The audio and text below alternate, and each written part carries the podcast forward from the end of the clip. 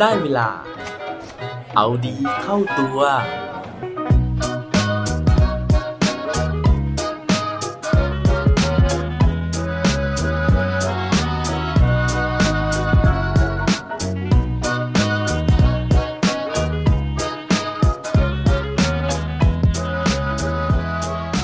คุณสมบัติอะไรที่จะทำให้เรามีความสุขครับ สวัสดีครับ พบกับผมชัชวานแสงปรีดีกร และรายการเอาดีเข้าตัว รายการที่จะคอยมามันเติมวิตามินดีดด้วยเรื่องราวแล้วก็แรงบันดาลใจ เพื่อเพิ่มพลัง และภูมิต้านทานในการใช้ชีวิตให้กับพวกเราในทุกๆวันสำหรับใครนะฮะที่อาจจะเคยรู้สึกนะครับว่าทำไมชีวิตของเราเนี่ยมันช่างแห้งแล้งขาดแคลนความสุขซะเหลือเกินนะฮะ ไม่ว่าจะทำอะไรเนี่ยก็รู้สึกเหงาเศร้าซึมไปหมดเลยนะฮะรู้สึกว่าเราดีไม่พอเราขาดคุณสมบัติที่จะทำให้ตัวเองเนี่ยมีความสุข วันนี้นะผมก็เลยอยากจะมาชวนคุยถึงเรื่องราวนะฮะว่าคุณสมบัติอะไรนะครับ ที่จะทำให้เรามีความสุขนะฮะมีชีวิตที่เราเนี่ยรู้สึกแช่มชื่นนะครับ โดยเรื่องราวในวันนี้เนี่ยผมอยากจะพูดถึงเรื่องของเด็กผู้หญิงคนหนึ่งนะฮะที่เธอเนี่ยพบว่า ชีวิตของเธอมันแห้งแล้งอย่างที่เกริ่นไปตอนต้นนะครับ แต่ว่าสุดท้ายแล้วเนี่ยเธอค้นพบอะไรนะฮะว่าคุณสมบัติแบบไหนที่ทำให้เธอมีความสุขได้ ถ้าเกิดว่าพร้อมแล้วไปฟังพร้อมกันได้เลยครับ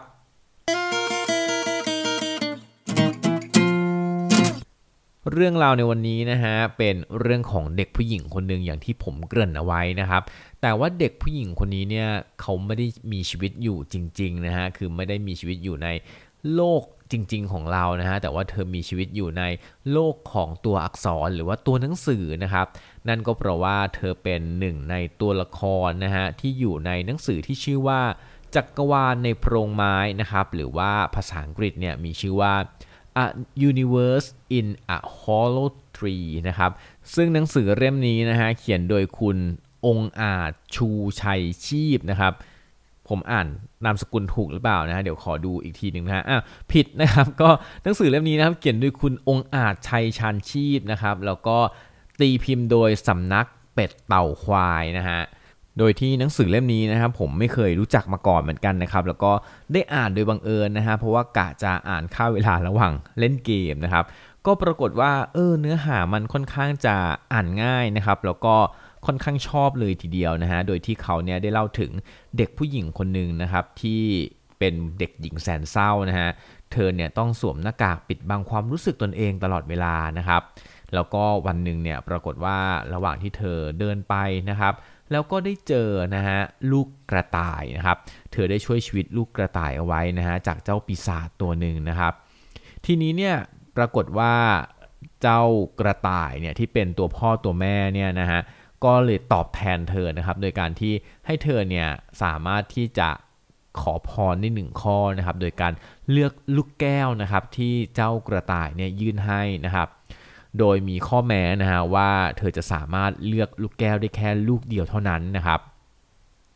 เด็กหญิงคนนี้นะฮะก็ตัดสินใจนะฮะว่าเอจะเลือกอะไรดี เพราะว่าเธอเนี่ยรู้สึกว่าชีวิตของเธอขาดไปซะทุกสิ่งเลยนะครับ แต่สุดท้ายนะฮะเธอก็เลยหยิบลูกแก้วลูกแรกขึ้นมา ซึ่งนั่นปรากฏว่ามันคือลูกแก้วแห่งความรักนั่นเอง นั่นทำให้เธอเนี่ยกลายเป็นคนที่มีรักมากมายนะฮะ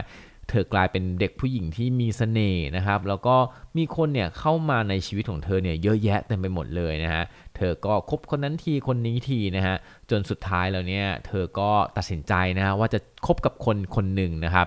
แต่ปรากฏว่า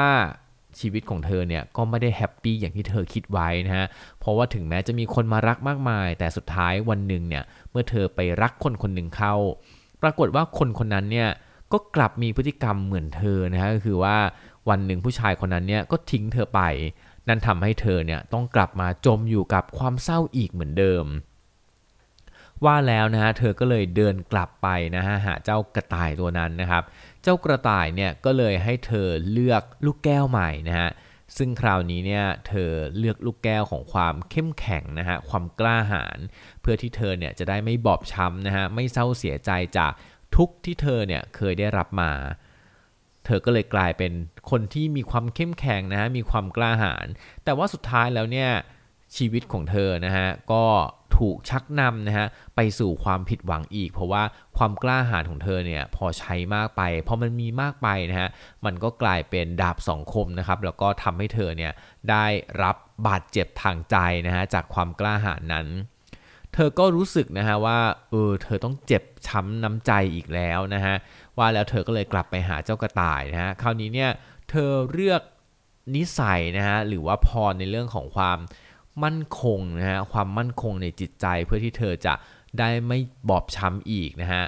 ซึ่งไอความมั่นคงของเธอเนี่ยทำให้เธอกลายมาเป็นเด็กหญิงเต่านะฮะ ซึ่งเธอก็มีลักษณะนิสัยเชื่องช้าแต่มั่นคงนะครับ จนวันหนึ่งเธอก็ได้ไปรักกับผู้ชายคนหนึ่งนะครับ ซึ่งเธอก็มีรักที่มั่นคงนะฮะ แต่ปรากฏว่าความมั่นคงในใจของเธอเนี่ยมันไม่สามารถเยียวยาสถานการณ์ได้ เพราะว่ามันมีเหตุการณ์ที่เธอไม่สามารถควบคุมได้ นั่นก็คือผู้ชายที่เธอรักเนี่ยกลับต้องมาเสียชีวิตไปก่อนวัยอันควร ซึ่งนั่นทำให้เธอรู้สึกโดดเดี่ยวอ้างว้างอีกครั้งหนึ่งนะฮะแล้วก็เธอรู้สึกว่านี่ก็กลายเป็นความเศร้าอีกแล้ว เธอก็แก้ปัญหานะฮะโดยการกลับไปหาเจ้ากระต่ายอีกนะครับ คราวนี้เธอเลือกลักษณะนิสัยที่มีความฉลาด เพราะเธอรู้สึกว่าถ้าเกิดเธอเป็นคนฉลาดนะฮะเธอก็จะมีความสุขได้ ผลปรากฏว่าการที่เธอฉลาดเกินไปนะมันก็นำความทุกข์มาให้เธออีกนะครับ ส่วนมันจะนำความทุกข์มายังไงเนี่ยผมแนะนำให้ลองไปอ่านดูนะครับผมว่าสนุกมากเลยทีเดียวนะฮะหลังจากที่เธอฉลาดแล้วนะฮะ เธอยังมีความทุกข์ เธอก็กลับไปหากระต่ายอีกนะฮะ คราวนี้นะฮะเธอก็เลือกพรที่เป็นเรื่องของการที่เธอมีอำนาจนะฮะมีคนเนี่ยมาเคารพนับถือเธอมากมาย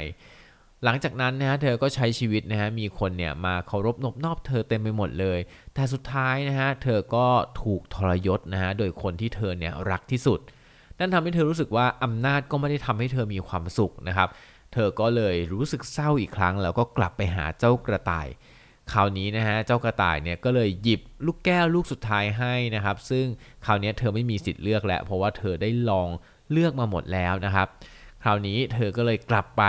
แล้วก็เอาลูกแก้วใส่ๆลูกนั้นนะฮะลูกสุดท้ายเนี่ยกลับไปด้วย